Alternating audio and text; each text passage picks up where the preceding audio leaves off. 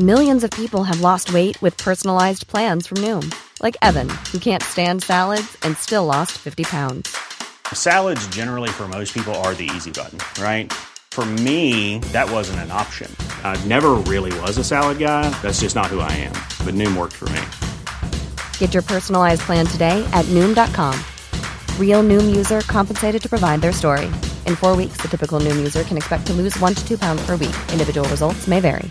Confidence starts with loving who you are. And when your skin feels nourished and glows on the outside, you naturally radiate confidence from the inside. Give your skin a glow up with Osea's clinically proven Mega Moisture Duo. This ultra hydrating body care features two of Osea's best sellers, Undaria Algae Body Oil and Undaria Collagen Body Lotion. These seaweed powered heroes use skincare level ingredients normally reserved for your face for results you can see and confidence you can feel. Osea has been making clean, clinically proven seaweed infused face and body care products for over 28 years. This luxurious skincare is vegan, cruelty free, and climate neutral certified, so you never have to choose between your values and your best skin. Glow from the inside out. Get 10% off your first order with code GLOW at OseaMalibu.com. That's O S E A Malibu.com code GLOW.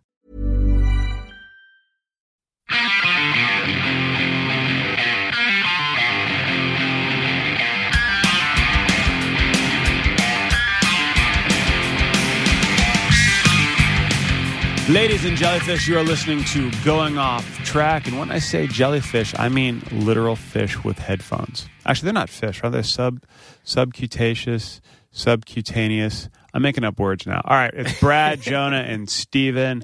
Uh, Mike, this week we've sent Mike to Israel um, to study the makings of Krav Maga. He's going to come back and learn how to put everyone in a deadly headlock. So, uh, Mike, get back to report. Um, we should call him and be like, Mike, how's how's Tel Aviv? and knowing Mike will go, it's awesome. Have you ever been to Tel Aviv? No, have you been in Tel Aviv? I have. But don't you have to? Uh, you don't have to. My sister got bat mitzvah there. Oh So, wow! When I was like 15. Isn't it like one of those towns that just doesn't stop partying?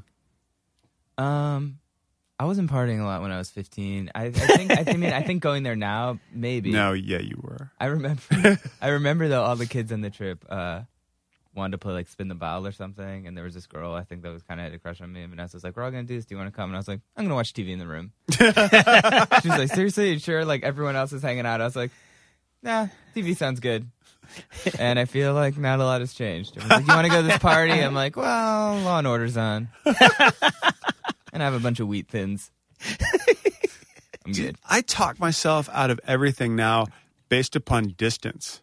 I'm like, oh, we got to go see this show, and I'm like, oh, God, I got to drive. Take me an hour to get there. I'll probably play an hour. Gonna hang out, get a couple drinks. People are probably gonna talk during the set, which is gonna piss me off. I could just stay home and listen to the record. Yeah, I feel like the thing that helped me the most was getting an unlimited Metro card because when I didn't have one, I'd be like, oh, I don't want to go visit this person. It's like, well, that's like four fifty right there. Then I got to get a beer. That's like another six bucks. I'm already up to ten. Like I can just stay home. Like, and it'll cost me nothing. yeah, exactly. and that's normally what will happen.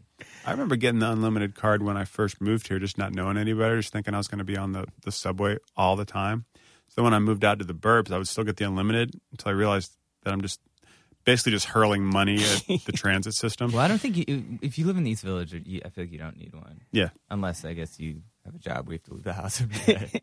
Well, I, I had a job when I when I had a job and leave the house every day, and, and my wife and I worked at the same place. It was hilarious because she would never get up in time to walk to the train to get to work in time. So we'd always take a five dollar cab Oh, ride. God. Yeah. I know that deal. I, that, that was like me in high school. Vanessa got amazing grades, like honor student, and I was whatever. And uh, I would drive her to school when I was like 16 or 17 or 18 and just always late, like didn't care. And she'd be like, I have this AP test. I'm like, all right, whatever. Like, you know, like, None of that shit matters though, man. I was in I was in AP English, government, like history, and all it did was make it that much harder for me to get into a college when all my friends were in regular history and regular government, getting A's and I'm getting C's Right. going, this sucks. yeah, totally.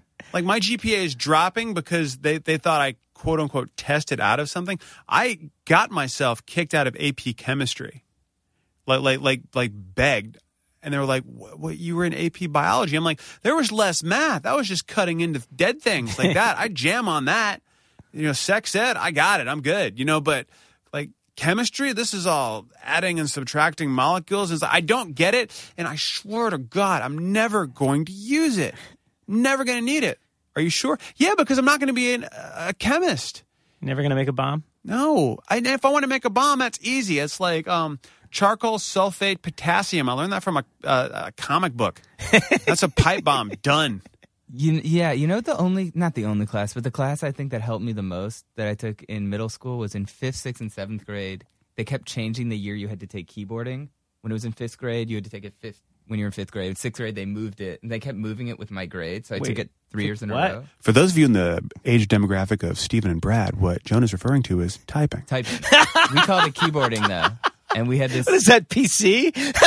Dude, it was awesome because it was all these games where like you had to type. Keyboarding because it's on a on a word processor or Yeah. a computer at that point. It was on like a word processor, and and but there were all these games where like you had to type like X words per minute. It would tell you, so it was like fun. You wanted to get good at it, and I am like an amazing typist now. Like I never have to look at it. I just fly transcribe interviews all the time, so it helps. It helps so much. Well, I took typing with my friend Phil, and who sat behind me, and all we did was we both learned how to type wonderfully because all we did was sit and just t- try to type the most f- pornographic shit about all the girls in high school, and we'd pass it back and forth. And I swear to God, I learned how to type. I can I can type, man, for real.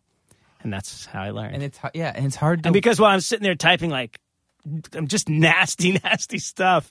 If the teacher looked over, I couldn't be going like one finger. I had to actually look like I was doing it, right. It's and then it, once That's you do it, it's so hard to watch people not do it right. Yeah. like I feel that, like I, like someone would be like, all right, and like and it's like I'm like, okay, come on, like I can just write it, and they're like, no, no, I got this. And I'm like, oh, how do you like live like this? Yeah, I learned how to, I learned how to type pre keyboard, and uh, it was like literally, literally in in Europe at a class where you just sat there and the teacher would go space, space, space, stop, space, space, space, stop. And by the end of it, you know, everybody was typing, and I was 12 years old. It was like the most beneficial thing Yeah, ever. it's huge. And then note taking, like I no one taught me that, but I just got into the habit of being able to listen and transcribe everything someone was saying. And all that did was save me money in college because I'm not going to spend money on books. These things are expensive. Yes. Well, someone's telling me today, like teachers, you know, everyone takes notes on their laptops and everyone has Wi Fi. So, like, teachers will be lecturing and kids are just like on Facebook, Right. like on their computer. Like, that, that to me blows my mind. Yeah. Oh God, I would just, I would, oh man, I would have so much porn on just to offend everyone behind me, and I'd be like, I'm taking my note. Fuck you. You're distracted by this. Wait, how Grow up. can you you can get porn on, on your on a computer? Oh, well, see, they have this thing called private browsing that I learned about. so you don't have to keep deleting your history if you're married. You just leave that alone. Or you make sure your wife has her own computer or iPad. These are things I've heard, nothing I've discovered by my own personal usage. Uh, speaking of porn, Buddy Nielsen from Senses Fail is on today. Yes, buddy. And I, I say that because Buddy, uh, when I first met him, he had very few tattoos, and now he has many, many tattoos. And uh, one time he he showed me a tattoo. He just got he's like, dude, check this out. He's like bloody boobs, and he lifted up, and on his leg was just like this severed torso of like this this cat attacking these people, and one of them was like a naked woman. And I remember going, right on, buddy, good stuff. But God, Senses Fail. I think I started talking to Senses Fail when they first started. Oh, Like, yeah? like like long, long time ago. Well, I guess about like eight, nine years ago. And um, the band is still going strong.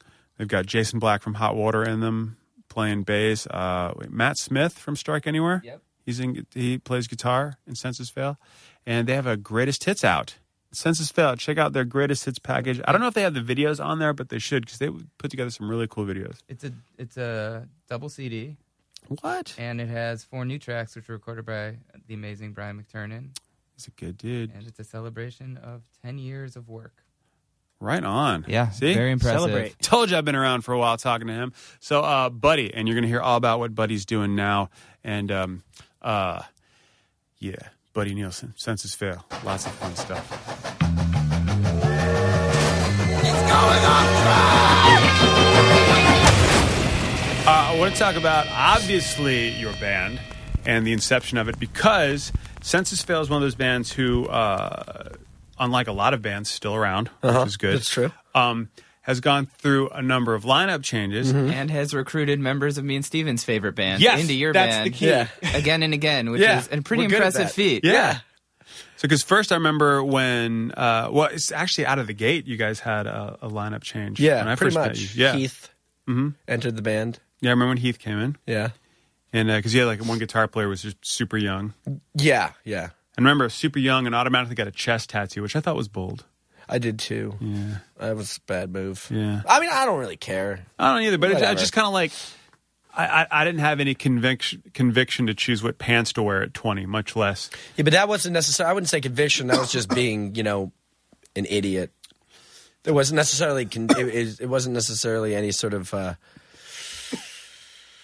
I mean, I, when I did it, I made a point, and I said I was going to do it because I don't want to. I don't want options to do anything else, mm-hmm.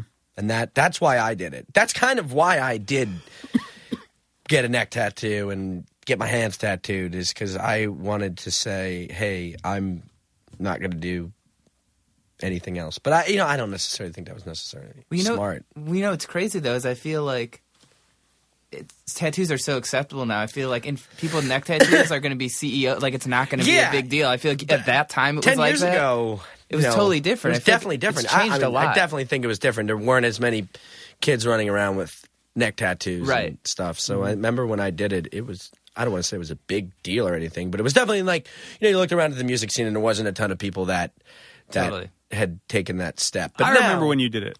Yeah I literally remember when you did it when you showed up with the, with the tattoo. I was like, "That's Sailor Jerry, right?" And you're like, "Yeah, Yeah. like I have a I have the Sailor Jerry pint glass Yeah. set, so I stare at your neck daily.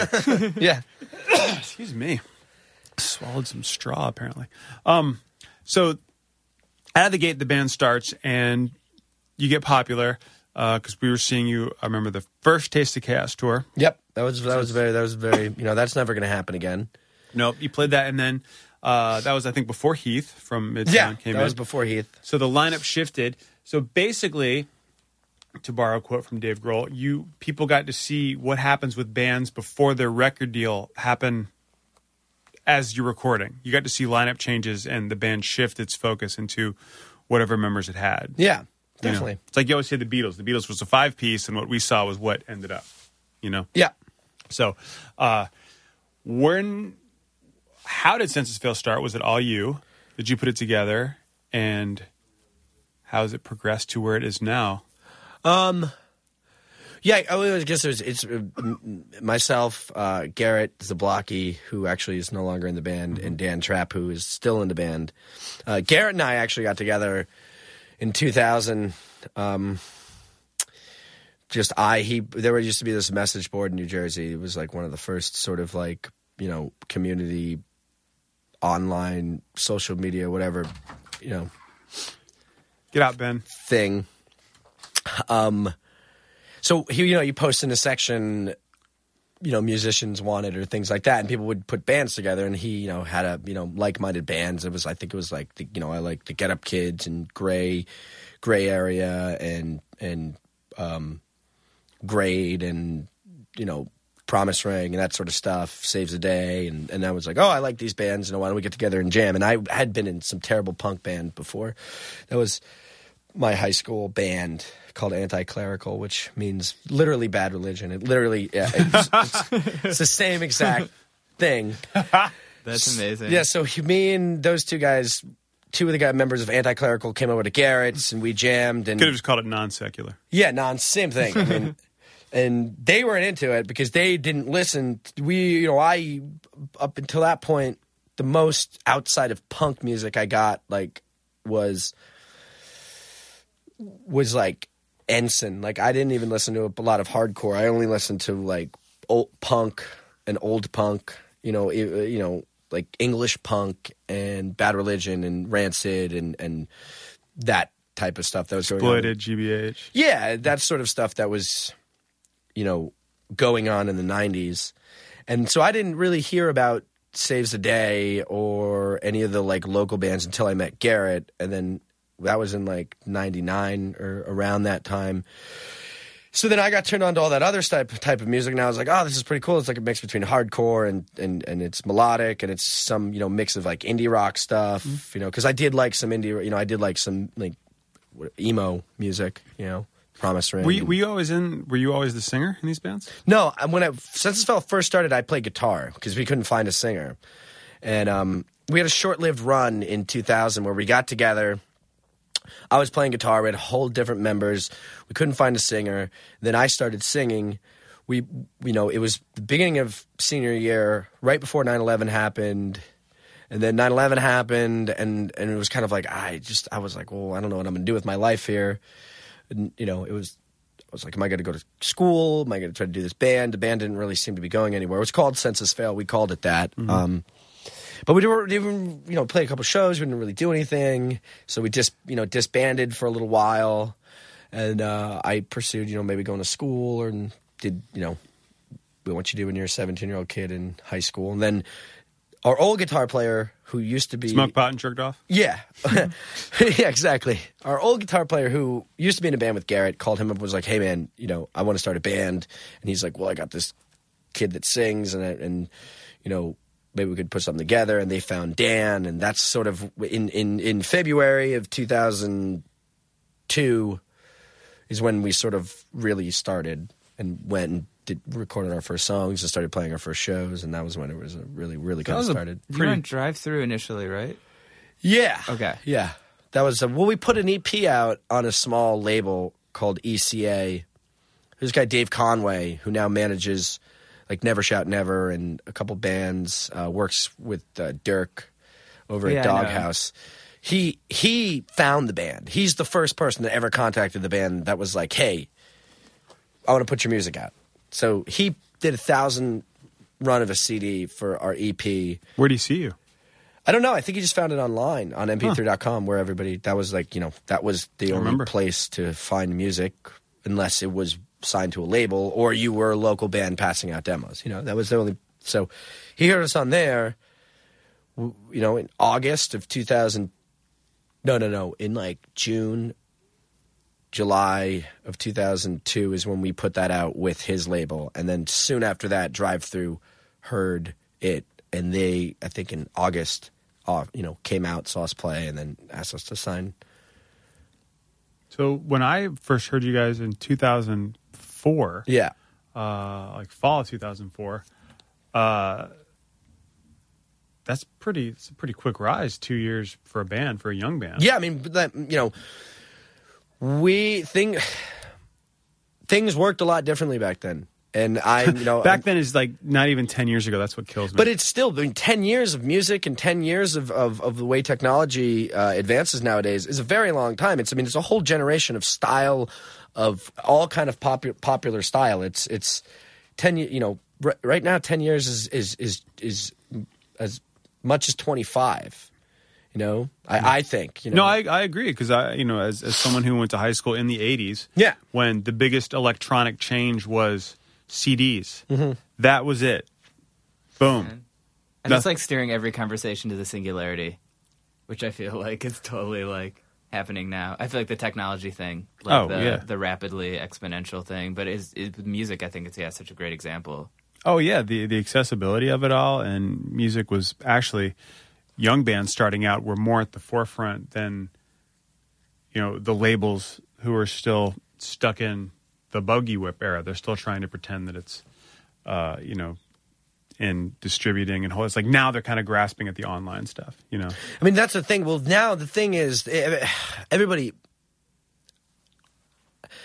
There's just a fundamental problem with the way people are understanding how music works and, and how everybody, everybody, the labels, managers, the bands, people don't understand that now the, internet is is is a vacuum. It's not this you know it's not this discovery tool like it, it used to be. It is still a discovery tool. It's one of many things, but it is now so cluttered and such a vacuum that you you don't stand out any more than you used to. I think senses Fail and a lot of our bands, like I, we're really lucky that I we got to be a part of music when we got to be a part of music because I don't know if that's ever going to happen again for independent music.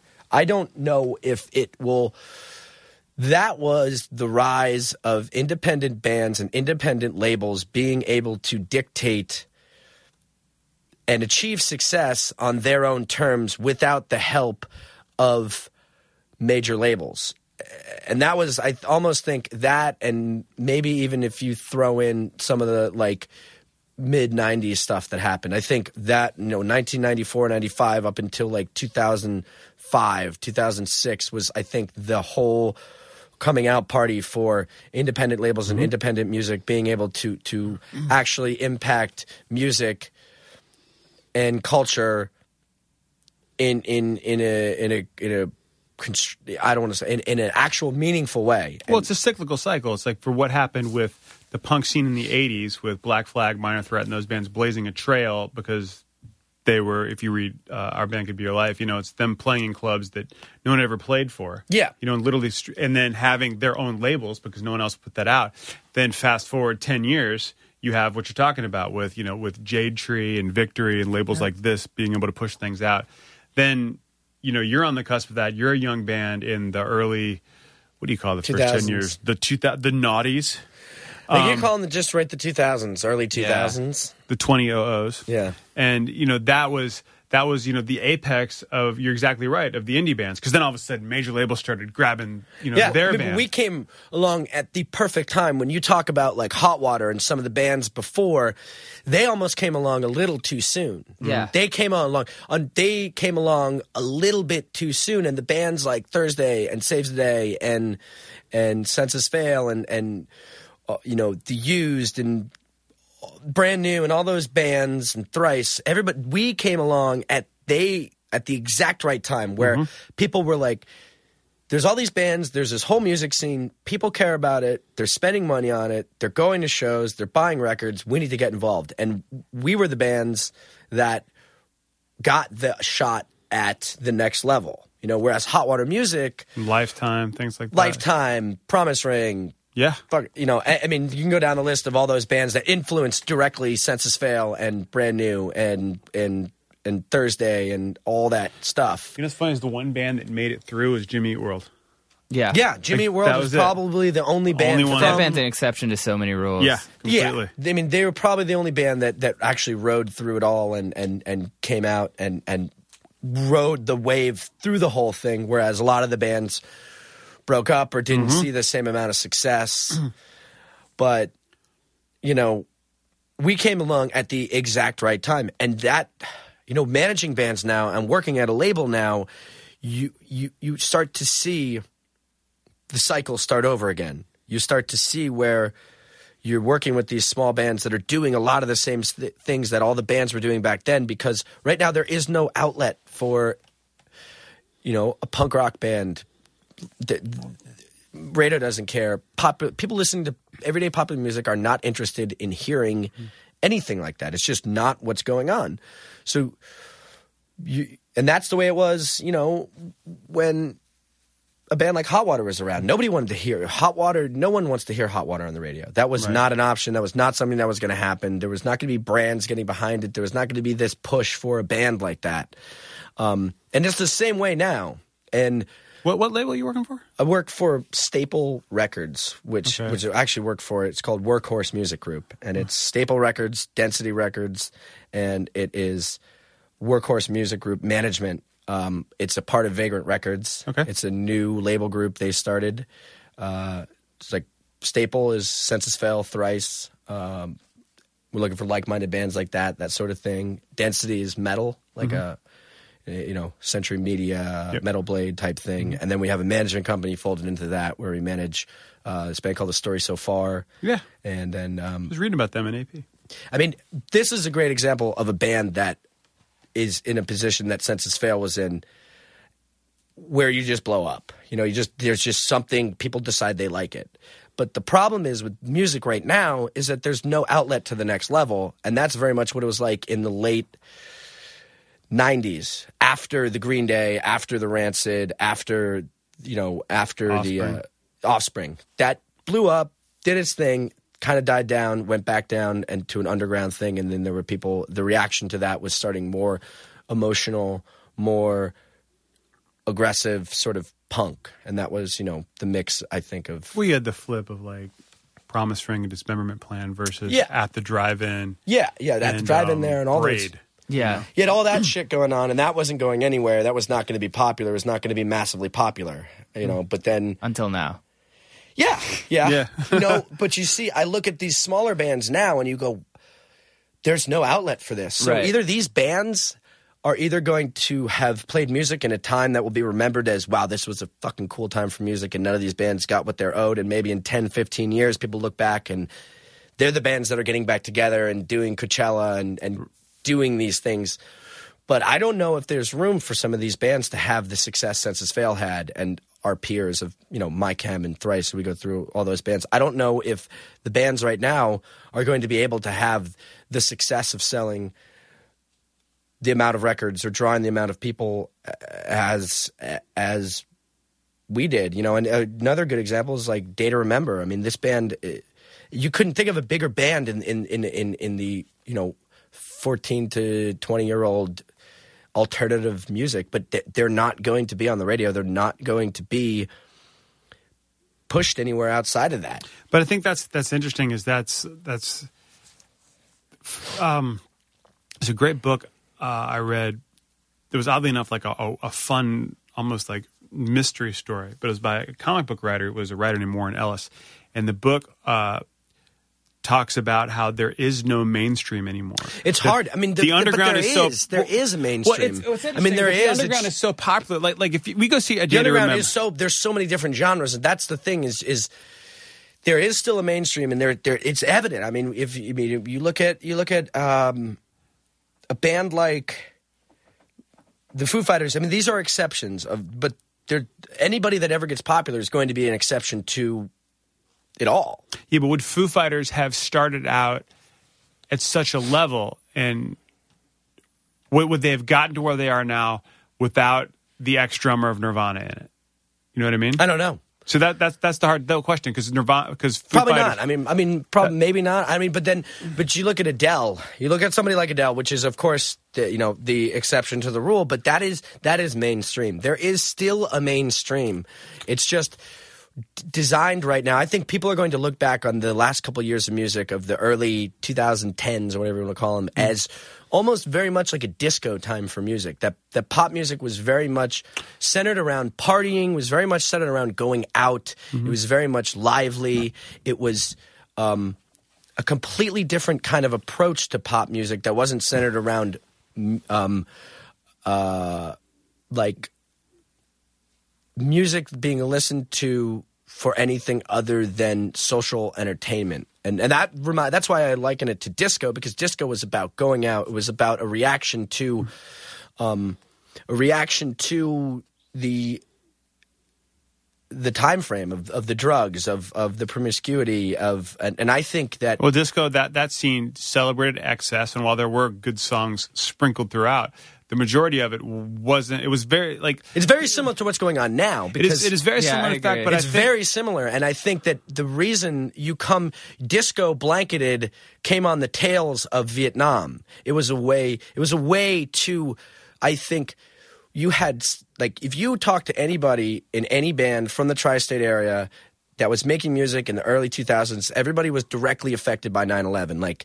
you senses fail like i directly made a decision to be in a band because i felt that at a time when you're 17 and you're not faced with your question of mortality you're you're faced with that and you go shit like I could end up doing something I don't want to do and I could die tomorrow. So I'm going to do what I want to do. The Thursday, same thing. You know, Gerard from My Chem, same thing. You know, and, and our music was a direct reflection, I think, of a lot of the sadness and a lot of, of the, um, I'd say anger more than a lot of sadness. anger, anger and sadness, and a way to put that out. And I sp- specifically the bands that put came and kept putting out music after 9-11. I think you have a generation of people that you know. All my friends, I don't want to say all my friends, my girlfriend and a lot of my friends are veterans that went to Iraq, that fought, that fought in these wars, and I think there's a almost a generation gap between that time and the time we're living in now, there was a split. I don't know when it occurred, but th- that occurred. And now I think people are trying to blanket a lot of that. Not not on purposely. I mean, this is all subconsciously and how you know I think society moves. But we're no longer like yes, the economy is bad, and and that is you know that is of course something that it directly affects people and impacts the way they consume and what they consume and, and, and what they're interested in being a part of. But I think people are wanting to move away from a lot of the negative. Like, you know, year 2000 through 2010, like, it's been a shitty decade. Yeah, it was it was a shitty decade. If you really want to think about a lot of the things that happened and, and, and a lot of the things America did and a lot of the things we've lived through, I mean, you lived through two wars, you know, a lot of people coming back with problems uh, emotionally, physically, a lot of my friends, a lot of people that I know. And then you have the economy collapsing in 2007. It's been a shitty year. So I think, I mean, 10 years, you know, obviously I I've had a success. and But if you look at everybody as a whole, I think it's been kind of a downer. And I think Senses Fail's music and a lot of the bands that started in the early 2000s were a reflection of that. And I think now pop and pop and popular music was willing to accept stuff that was maybe a little bit more more depressing and a little bit more uh, avant-garde and a little bit more reflective.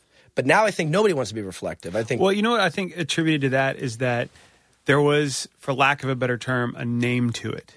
emo. That was a dumb sentence. A lack of a better term. it, it was called about term- emo, and it was the emo movement. Well, it was emo. I think more. I mean, Whatever, you know. scream. Well, exactly. Screamo, Screamo, emo. whatever. How are you going to put it together? Um, because I, 'cause I remember emo. I listened to him. Yeah, yeah. Whatever. Who gives a shit? Um, but there, there was there was a name to it, and I'm thinking about we're talking about a day to remember. Super popular band has a great draw. Fans flock to them. The it's it's a very youth they oriented part, They're not part of a movement. They They're weren't part, part. of a movement. there's yeah. nothing to identify that band. They were like there was someone tried to throw a name to it, and I think all it came to was uh, New Found with breakdowns. Yeah, and then I I, mean, found that- out yeah. Chad Gilbert produced it, and I went, "Well, Yeah, that makes yeah. sense." Yeah, you yeah. Yeah, it just, I mean, yeah, it just seems to me like taking parts of different genres and putting them together. Like, to me, there's no innovation there. To me, it's more like jigsaw pasting or something. Right, and your and your band was was part of Senses Fail uh, has a sound, where My Chem has a sound, where the Used has a sound, where they they went together, which is why when Taste of Chaos first started, that was an amazing tour. It was you guys, uh, used My Chem, Static Lullaby, uh, Under Oath, Killswitch. yeah, Kills. Oh yeah, that was amazing. Forgot I mean, that. I think what I was to tie up what I was saying was towards the end of the decade, younger people making music who had not been exposed to who did not have friends going off to war, who did not have friends coming back from war, who did who were not of the age where they were directly affected by the econom- ec- economic collapse, started making music that was more reflective of just having fun and instead of being mired down in some of the bullshit and what their lives had been like they started making music reflective of of good times mm-hmm. and about more shallow stuff. And that is what is popular now. Shallow music is what is popular. Music that you you is party music is background music who would, That- you, who would you define as the shallow musicians? like, Or- uh, or shallow- like Pit, shallow- Pitbull and and Skrillex. Like these guys, they make music and it's fine. I have no problem with it, but it's not music you sit down and question. It's not thought provoking music. It's not giving you new ideas about. You're not reading the lyrics and going, "Wow, that made me think about my life." You know, Mm-hmm. it's very much music for the sake of being heard and not digested. And Skrillex has lyrics. I haven't paid attention. no, I have no idea. no, but you know, like the I'm just thinking if you listen to the radio, if you hear pop music, like a lot of what people want to consume on the larger level and more ba- uh, and more mainstream level is stuff that isn't thought provoking because Yeah. of. Yeah, Because of, why do you think that is? Just I mean, a I think that that reflection of the time. Yeah, I think it's a reflection of the times and a reflection of the newer newest generation. Um, I think there's there's you know it's just not the time for people to reflect on that. Whereas back when I think in the early 2000s and, and in through the 2000s, people were young kids were looking for answers to real things. Of course, kids are doing that nowadays. I, I every teenage kid goes through that. You know, Right. and there are those bands for them, and they do find those bands, and there still is that scene, and there still are people. But I, you know, I, I think that when you're not faced with tragedy like that, you're not ever really faced to look inward. You know, when you don't have tragedies and you're not looking around and, and simple questions like, okay, you know, I'm 18, my friend just, you know, because that's the way it was for me and a lot of people. It's like, you're 18, your friend went into the Marines. Now there's war, you know, like. You, you literally had a lot of friends who Yes, I have service. at least 20 friends, you know, and, Wow. and like, so, I mean, if you read like anything about generations and how they go, and this, the, the generation, people born in the 80s um, and late 70s is considered, I forget uh, what, what it's called, but um, there's generational swings where people, there's, there's people, you know, if you grew up in the 90s, 90s are fucking awesome like no war, you know, great economy, everything is up. You had the internet being created. You had so much innovation and so much job growth and so much, you know, so many, um, you know, like just massive amounts of of success pumped into the people entering the workforce and the people give or take a few Columbines. yeah, of course, of course. But you know, Columbine is a blimp, a blip on the radar compared to It- you know it is true. the the the U.S. being attacked for the first time Mm-hmm. since Pearl Harbor, and then a lot of the people that you know going off to war, and, and obviously you know not dying, but still you go to war, you don't come back the same, and and you you approach life differently, and and you know Yeah, trust me, my father was drafted. I grew Yeah. up. I grew up. This, So- this, this is how I grew up. yeah. Was all over the world, living in different places. so I think that. I think that there is some correlation between the music that was popular in that time and the people that represented that generation. You know, and the difference in the generation now and what's going on. I think people are very isolated, and there's also safer places to sit. eh, You know, as far as when you're a teenager and when you're, you can really immerse yourself in in in the the the gauze of of your social interaction with people nowadays. You can really filter what you want to get and what you don't want to get. Well, that is true with with with specific. You know, play old guy card, but the generation of now it's more interaction through typing. You know, I mean, because it's weird because I've seen, I've been in the music scene before the internet was mm-hmm. Really what it is now and after. And, you know, it's night and day. I mean, it's, it's going, you know, it's, it's, it's the culture is night and day. And there's, I think the internet does mostly good. And they talk about that on the Joe Rogan podcast on how if you look at the places that have the internet, and, and I think society is moving towards a better place globally because the more information people have, the more good people do. People gravitate towards doing oh, good. shit, people yeah. make decisions about their lives based on the information they have. And if the mm-hmm. information they have is that, you know, we carry guns and we don't like same sex marriage, and that is what their world is, that's what they gravitate to, you know, and as soon at, and with the internet, there you like I said, you can filter in and filter out. You know, yeah. I remember having a conversation with my mother when Katrina happened. Like, this is just so awful. This is terrible. And my mom went, "There've always been awful floods like this. it's always it's always you can, yeah. but now we all know about it, and that's and good. You, kn- you know about more and you feel it more. And I mm-hmm. just I just think that that the internet as a so, as a living breathing thing as a society, I think we're moving more towards using it for good. Like yes, of course, there's bad things that come from the internet. Well, with the with the CISPA law just being passed, we'll see if it continues to be that good. Yeah. but I, I mean, you're going to find ways around it. There's always, I mean, the internet is is a form of culture now. It's not, a, it's mm-hmm. it's no longer this static thing. It's it moves with culture, and and and culture, and people define what it is. You know, and it was made to share information, and that's what it's used for, and that's at its most powerful and basic. You know, um, you know mode that's what it is. It's sharing information. And, and i think it's cool to see how it's been used and how it can be used and how it's reflected. I think it's made the world a better place. You know people being able to share that information and being able to share their lives. And I think also too it, it allows people to discover and be happier because they're able to discover things that they wouldn't be able to experience whether it's dealing, you know, of course, you know, working out sexual frustrations through the internet. Like you, you, just think stupid things like that that people don't really take into consideration that don't talk about. Sexually repressed people are people that are going to eventually be people that, you know, turn around and oppress people. Oh, are you And- talking about the argument that the more porn on the internet like lessens sexual crime?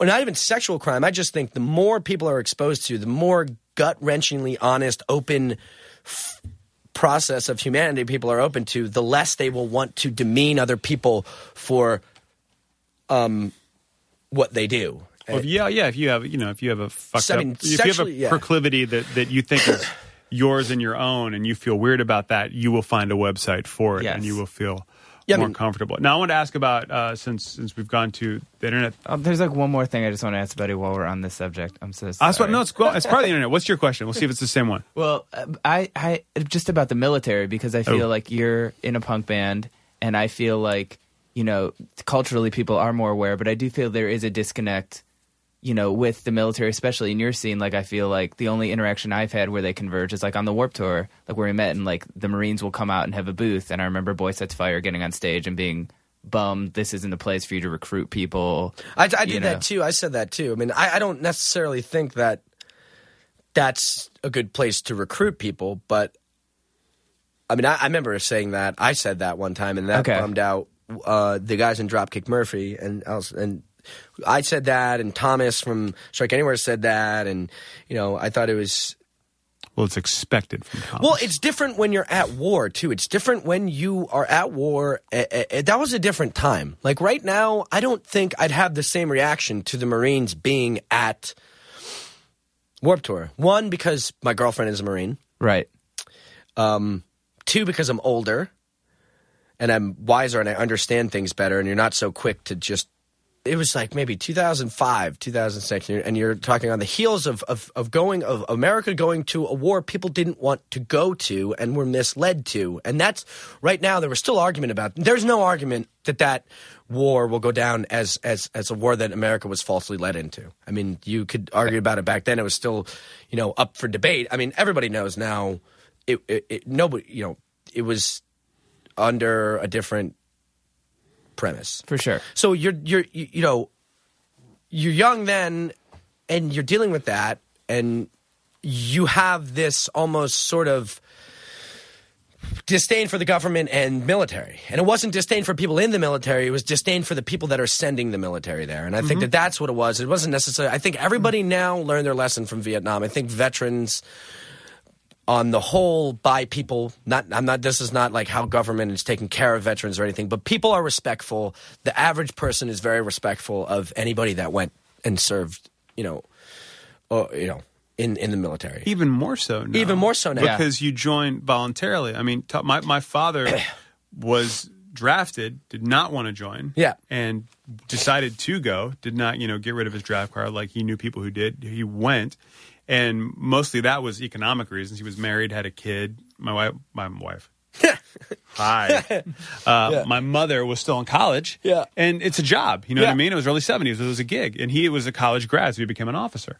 But um, he, while in training, went to a mall and he had his, you know, uh, fatigues on, and a kid spit on him and called him a baby killer. He hadn't even been over there yet.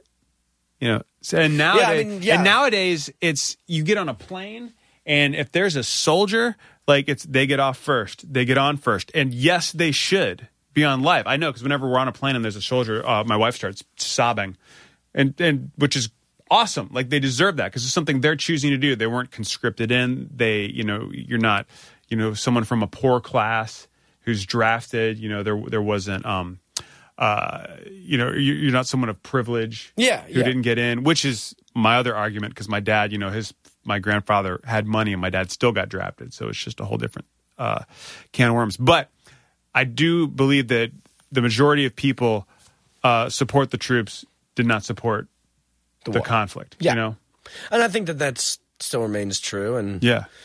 So I don't know. I mean, that definitely. I mean, it was a But different. you you feel that attributed to people of your generation and the kinds of songs you were writing and how that was a specific a specific place and time, a specific emotion, because a lot of the emotions of Senses Fail, all those bands we spoke of, uh, was literally anger and melody.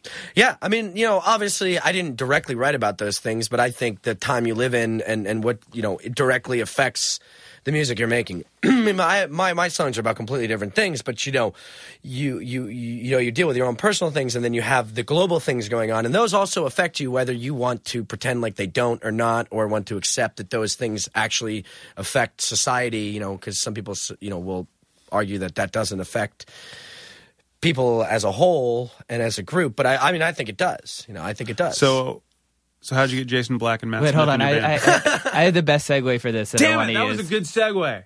Listen to this one. Speaking of the draft, Jason Black was in a band called The Draft. How did he end up in your band? that's a good one. Wow, Yeah, that's a really good one. that's his really good. I've been saving it. Damn. All right.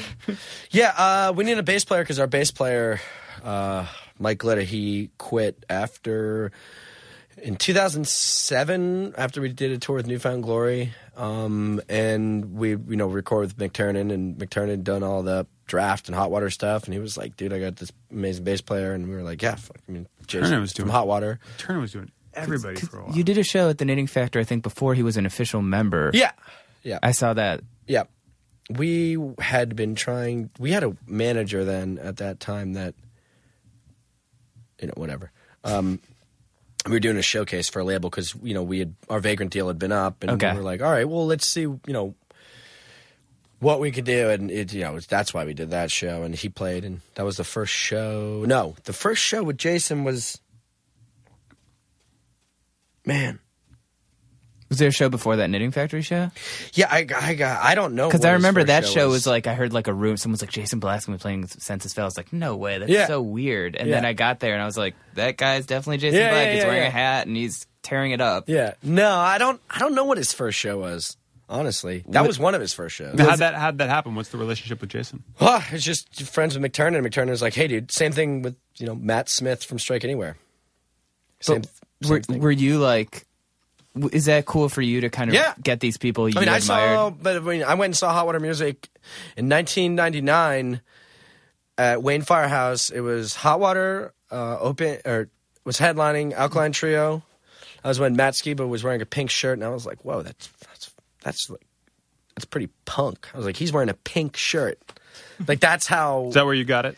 I don't know, but that's just that's how funny things are when you look back in the past. Like now, a guy wearing a pink shirt's like t- it's gone so mainstream that it's not even like you wouldn't even as an as a young male individual, you wouldn't even think wearing a pink shirt would be cool because it's so accepted now. But in 1999, I, I don't know, I saw a dude at a punk show wearing you know pl- playing guitar and wearing a pink shirt, and I was like, that's pretty punk. Yeah, and then Chris Conley a couple years later had pink hair, which is Yeah. like that weird era where I sometimes forget about, and then I'll be watching videos on. You're I'm like, oh, whoa, what? Like Yeah. this happened? Oh Yes. yeah. But it was them. It was, it was Hot Water headlined, Alkaline Trio, and Strike Anywhere opened. Wow. And Dashboard. Nice. Dr- Dashboard opened. Strike Anywhere. It was their first tour. Uh, Chris was driving around to the VW. The, It was ninety nine the first Volk- go, yeah. right? So, yeah, you know, I was there as a fan. Actually, I don't even think I liked anyone. I just went. You know, because that's how it used to. I don't even. I knew of Alkaline Trio, and that was right when God Damn It came out, and I after, immediately after that got way into God Isn't that It. always how it works? I feel like I saw it after driving a couple times. I was like, "This is a crazy live band," and then I sort of started to get more into Yeah. them, and I was like, "I can't believe I didn't appreciate it more when I saw them in this yeah, tiny club." It didn't. Wasn't like that. It was that back then. That was how you discovered music. Right. You didn't discover it and go see it. You went to to see it to discover it. Totally. And now I feel like it's hard to leave my house to see like my favorite band a block away from me. Yeah. Yeah, I literally went to see Dismemberment Plan. I think I've told this before. And opening was Strike Anywhere, which just seems like a weird band to be opening. And I immediately, after like three or five songs, like walked right back to their merch and went, "Give me that, and give me that, and give me that shirt, and are the stickers free?" And like, Yeah, yeah, yeah. I mean, that, yeah, Love that So, like, I've it's weird because I've been, you know, it's weird. You go. I wasn't even in Senses Fail. I wasn't in a band. I went to a Right. show, but um, you know, Matt Smith is there and Jason Black is there, Right. and then they eventually end up in Senses Fail. So it's. Now, how does that work? Are they full members of Senses Fail? I mean, I, I not. I mean, we don't really do f- the full members anymore because I mean, we went through a really bad lawsuit with one of our ex members, so it's really kind of there's just no, there's no real point to bringing anybody into the corporate structure of what the business is at this point mm-hmm. because there's so many years of existence and it, it, it's just messy when they want to leave. If somebody wants to leave, it's just it's, it's a pain in the ass. So mm-hmm. I mean, Jason is yes, he's a full member where we you know we pay, we split profit with him and stuff like that. But you know, it, it's it's very much not. He's not signed in. You know, if we were went bankrupt and were sued, he wouldn't get sued. Right. He wouldn't be on the line, or will he? I don't. I gotta double check. I don't know. So, did- so, did- so did he full on join the band and then full on left the band? Like it was all. Heath. Yeah. yeah, Heath. Yeah. Okay. Yeah, Heath full on was in Because the band. smart. so- Yeah, Heath full on was in the band, and then had to sign. You know, uh, a, a, a you know we all signed papers that said Yep. he was leaving the the, the company. All that fun stuff that people don't think happens in a band, and then you get into it, Yeah. and you're like, "Wait, we have to do this? Yeah, It's odd." there's a lot of that stuff. Now, how did, did you get into management? Because when I la- I just remembered when I last saw you, it was Warp Tour with San Francisco a few years ago. Uh, shit, 2008, I think, and might have been 2000. I don't know. You had a shirt on that was a white shirt that simply said "Senses fail, fuck you." yeah, which I enjoyed. And you were you had a, a hand truck and you were getting ice and beer. That's when I started my career as I need to find something else to do. Uh, I started tour managing the band to to just learn like logistical stuff. You know, because I said, I said, there's no way I'm going to make a living off this band for the rest of my life. It's just not possible. It's just not possible. What do I? What else do I want to do? I want to work in music. You know, what do I want to do? Manage bands and work at a label. How do I do that? Well, I got to learn. I got to learn how to do one thing. I can learn how to tour manage. I can learn how to settle shows. I can learn how to deal with money. I can learn how to be you know run a bus do logistics start making more contacts start people recognizing oh he's the kind of business guy in the band he's doing that he's he's he's doing this and then i did that for a while and then you know last year i was like i'm going to try to manage bands you know because i felt like i had a good grasp on the logistics of touring and know enough people and have been through enough shit that i can start to walk a band through what they need to do in order to, you know, get their shit together. You know, so I started managing a band called Hostage Calm. Um, that was the first band I started managing, and then I picked up another band, and then I started working at this label that's now bankrupt. That was a fucking mess, and I'm upset that I was ever associated with it because it makes me look bad.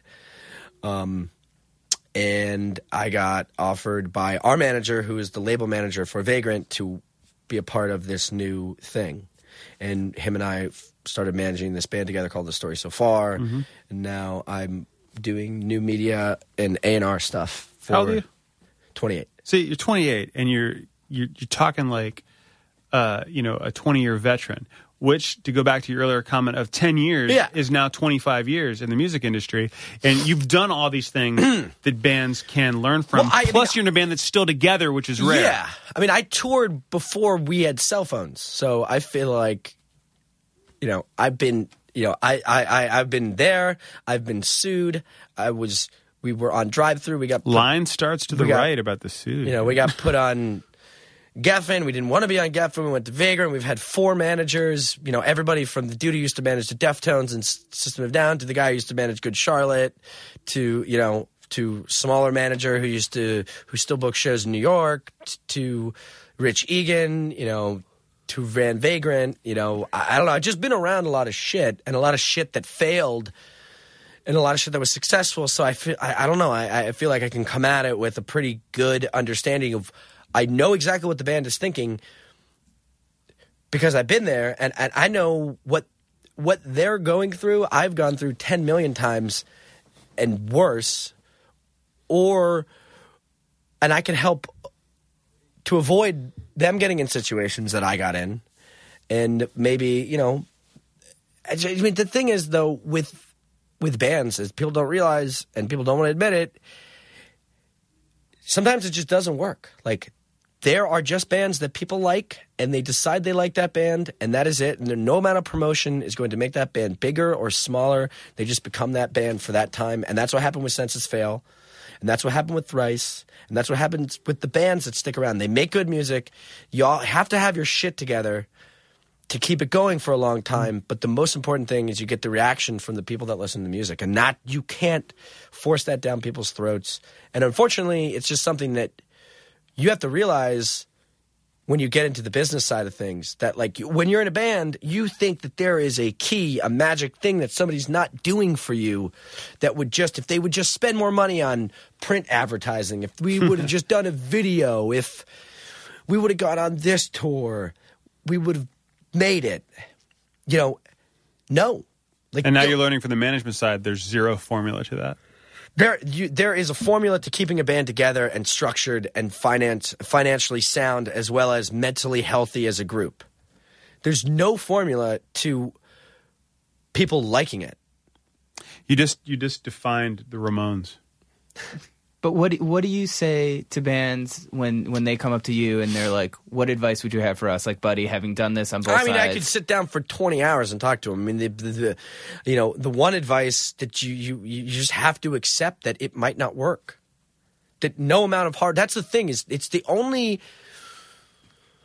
It's the only one of the only being in a band. I think is one of the only jobs you can do, or any uh, entertainment business is a field where hard work doesn't pay off. It's just not a hard work is just part of it. You know, it's not a defining factor. You know, you could work, and maybe this is all true for all business. I mean, I don't really know. I haven't really worked in other businesses, but I, I feel like if you bust your ass at an office job and you're continually, you know, outperforming other people, like that is there is a formula to people recognizing that and that being a ticket to move up. I might be wrong. You know, I don't know. I don't know if that's the way it was in TV or there is favoritism. There- is that in everything. TV, that. TV, absolutely not.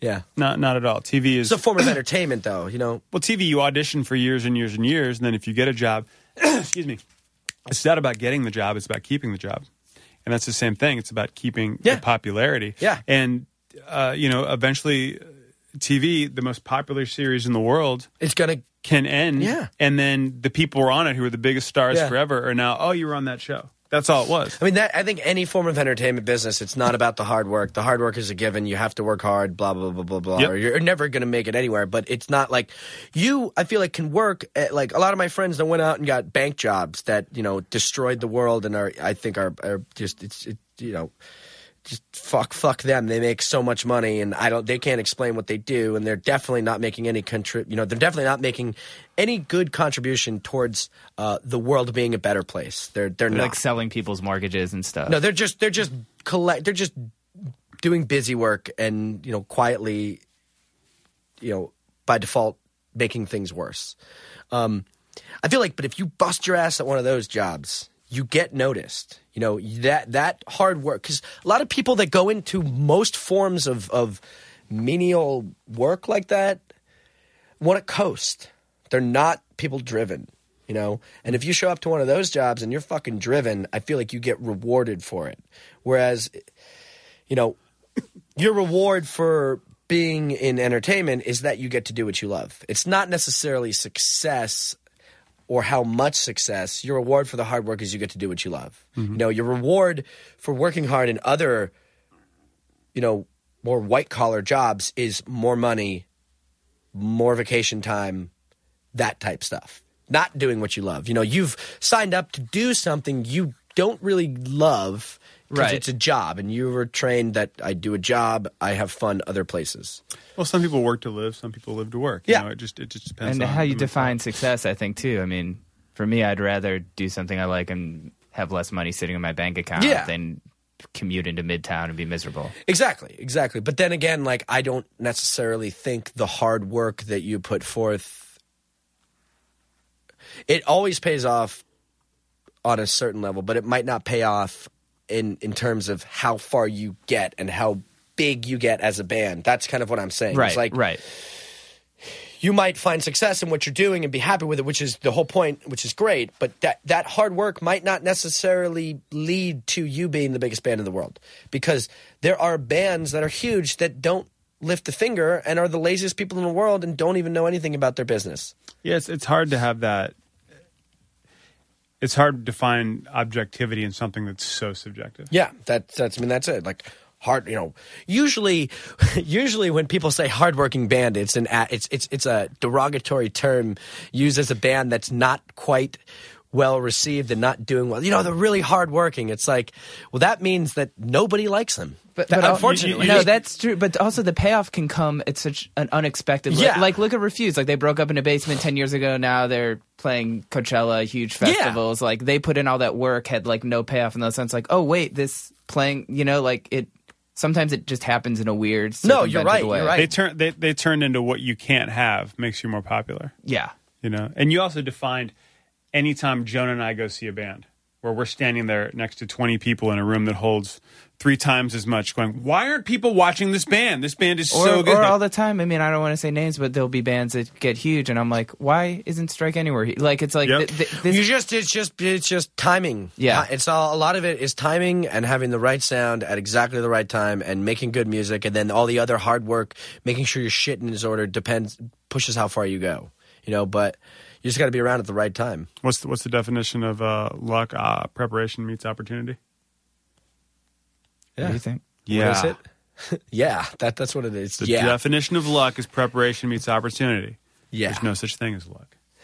I mean, you know what I mean, though. It's that, that's why being in a band is is is hard, and and making it in the music, but it's also hard from the other side. It's like, dude, I hear bands all the time that I'm like, this is pretty good, but like, when do you take the chance to, you know, when do I put myself on the line to go to my boss and go, hey, this band.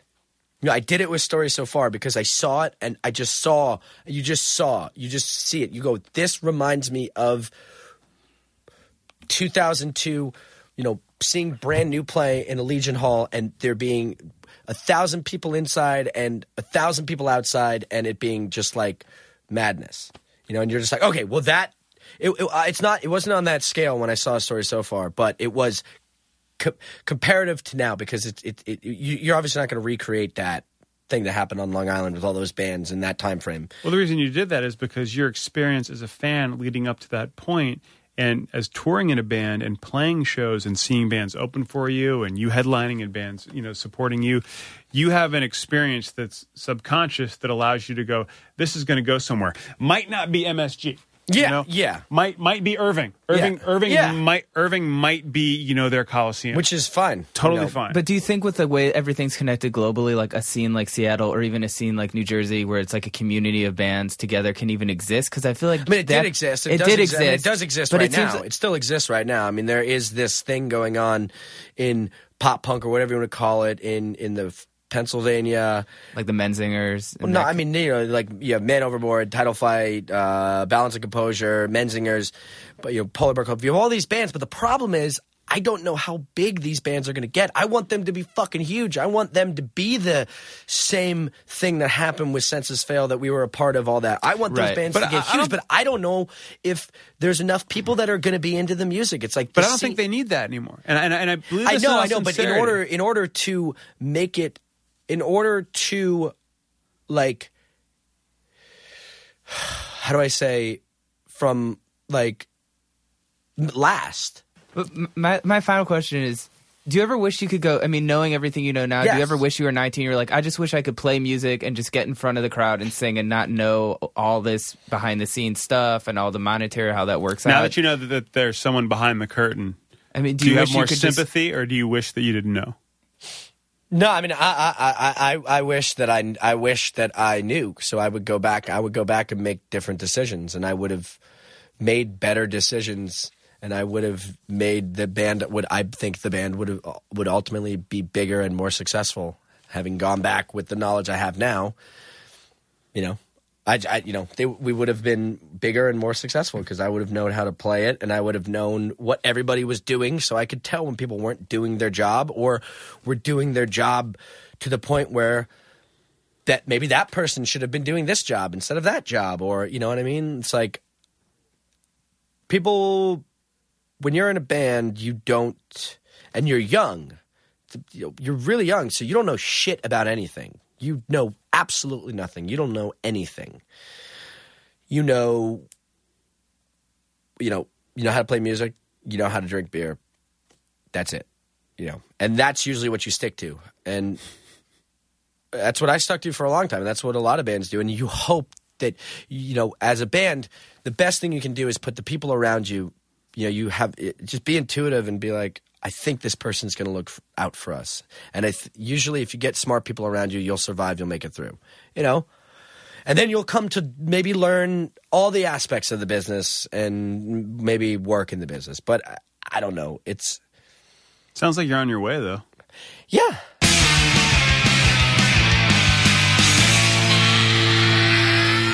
Here's what fascinates me about uh, Brad is is when we record the podcast, Brad has this you know computer set up and there's all kinds of different colors and things over there.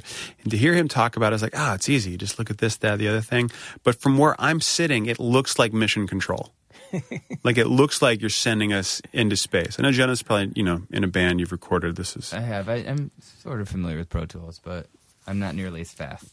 See, I'm familiar with amateur tools where you just, you know, hit record, play and record on your, you know, whole little microphone out. Think you're pausing, but you're really just shutting the whole machine off.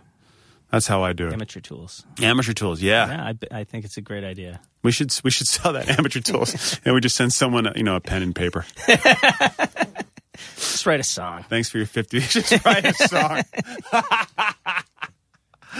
uh, you just heard Buddy talk a lot about what's going on with Senses Fail, a lot about the industry.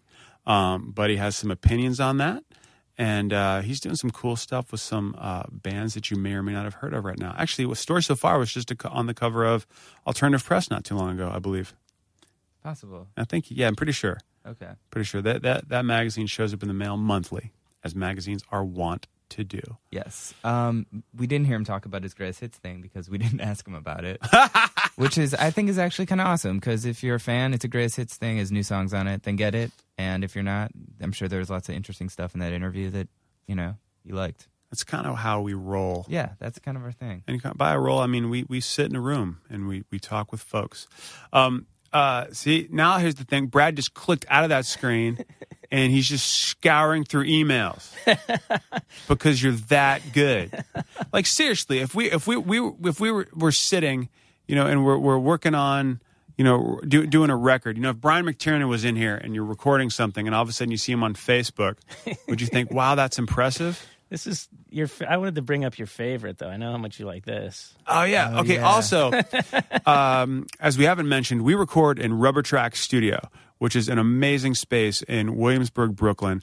Uh, Converse runs it. Uh, check out their website. There's the rehearsal room. And right now, Brad has every single room wired with a camera, and we're watching Two dudes rapping. Two- One guy has his shirt off. two dudes rapping. They're rehearsing, but they're rapping. Here, let's check in on the A room and see what's going on. Now we're checking Uh, out all the rehearsal no, rooms. Nothing there. I think they're they're probably mixing. Here's the band. These guys are from uh, South Carolina. Oh yeah. Wow. So is that where they have fireworks? Uh oh. Oh, they're going to light everything up. Oh, no, you can't light things in the studio. so anyway, check out Rubber Tracks. It's it's a fantastic spot. We are blessed to be able to work here, and by blessed, we, we mean that Brad runs it, so we get to come in. All right, next week on Going Off Tracks, more of this, and uh, Mike, we're going to send him probably to Norway.